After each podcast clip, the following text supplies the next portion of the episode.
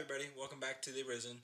Uh, we're gathering here again on a Wednesday. We're finally getting to wrap up the book of Ephesians with chapter 6. I'm here joined with Kaitlyn this Wednesday, Mr. Mr. last week, but she's back. So she's going to read. Ephesians 6, verse 1. Children, obey your parents in the Lord, for this is right. Honor your father and mother. This is the first commandment with a promise, that it may go well with you and that you may live long in the land. Fathers, do not provoke your children to anger, but bring them up in the discipline and instruction of the Lord. Bond servants, obey your earthly masters with fear and trembling, with a sincere heart as you would Christ, not by the way of eye service as people pleasers, but as bond servants of Christ, doing the will of God from the heart, rendering service with a good will as to the Lord and not to man. Knowing with whatever good anyone does, this he will receive back from the Lord, whether he is a bondservant or is free. Masters, do the same to them, and stop your threatening, knowing that he who is both their master and yours is in heaven, and that there is no partiality with him. Finally, be strong in the Lord, and in the strength of his might. Put on the whole armor of God, that you may be able to stand against the schemes of the devil. For we do not wrestle against flesh and blood, but against rulers, against the authorities, against the cosmic powers over the present darkness, against the spiritual forces of evil in the heavenly places.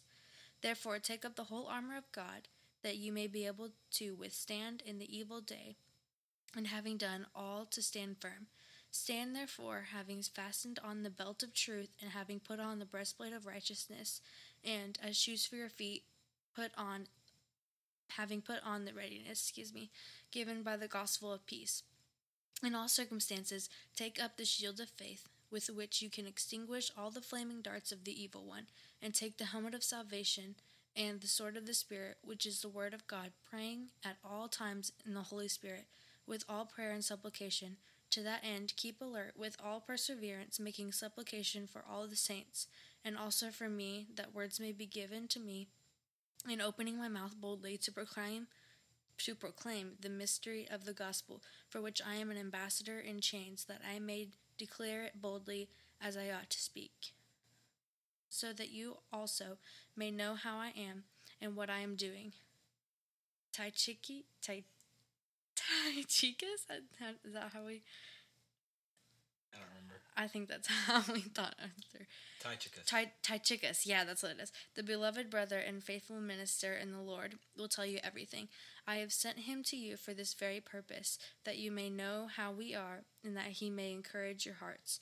Peace be to the brothers, and love with faith, from God the Father and the Lord Jesus Christ. Grace be with all who love our Lord Jesus Christ with love incorruptible.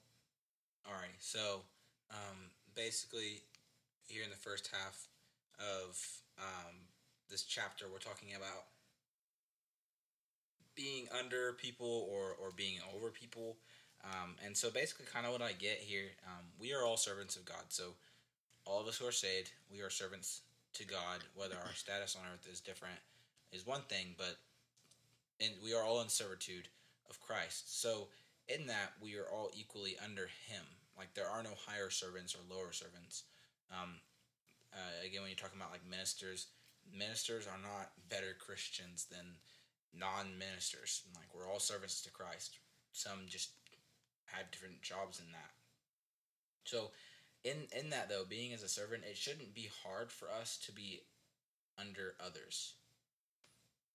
Um, like it shouldn't be hard to obey your boss, or it shouldn't be hard to obey your parents because you're a servant to Christ, and, and you know, and a lot of this, in in certain situations, they're a servant to Christ too. But even if they aren't, um, the fact that you are a servant yourself should make it easier for you to submit under them. Um, and ultimately, like we are called to that. We are called to submit to our parents, and um, you know, when like the apostles question, they asked Jesus um, why they should, you know, like pay taxes or, or obey the law of the land, basically. Um, and then Christ says, you know, pay to Pilate what is due. And again, that, that comes to obviously Christ didn't have to obey any laws or anything. He's a higher being. He was the highest being on earth. Um, there was no higher power than him, and yet he still took that heart of servitude into obeying all the laws and stuff. So even if they aren't a Christian, you should obey them. And if they are a Christian, it should be extremely easy to obey them because they are also a servant of Christ. Yeah. Uh, so down here, I'm gonna kind of uh, start at the end and then kind of go to uh, my other point, which is a little bit earlier. But um, down here in the final greetings in verse 22, I have sent him to you for this very purpose, that you may know how we are, and that he may encourage your hearts. Um, I really like this because, as we've kind of talked about before, um, um, just earlier in Ephesians, uh, talking about how you know God sent us all here for a purpose, and we um, and and you know that main that big main purpose is to spread His word and to um, uh, you know share the gospel with others and and uh, planting seeds and things like that. But also another one um, that kind of goes hand in hand with that is also encouraging those people. Um, you share like the gospel to those who who aren't saved, the unbelievers and you encourage them, but also you're there to encourage the believers as well. And I think that's super important and sometimes we forget about, but um, we we really need to just remember that because that is really important. Um, up here in verse 13, uh, it says, Therefore, take up the whole armor of God, that you may be able to withstand in the evil day, and having done all, to stand firm. Uh, so I heard recently, um, I don't remember. I think it was at one of the church camps camps that I was at. Um, them saying talking about the the armor of God and everything, but it's not just something that you you know have sitting by that you um, put on to prepare yourself for a battle or a trial that's coming up, but it's it's the way you live.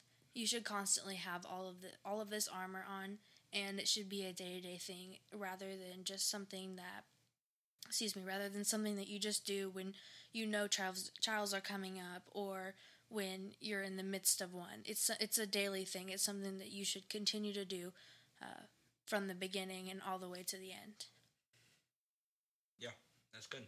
So, um, let's pray, and then uh, we'll end it there. So, uh, dear God, thank you for this time you've given us to to study your word.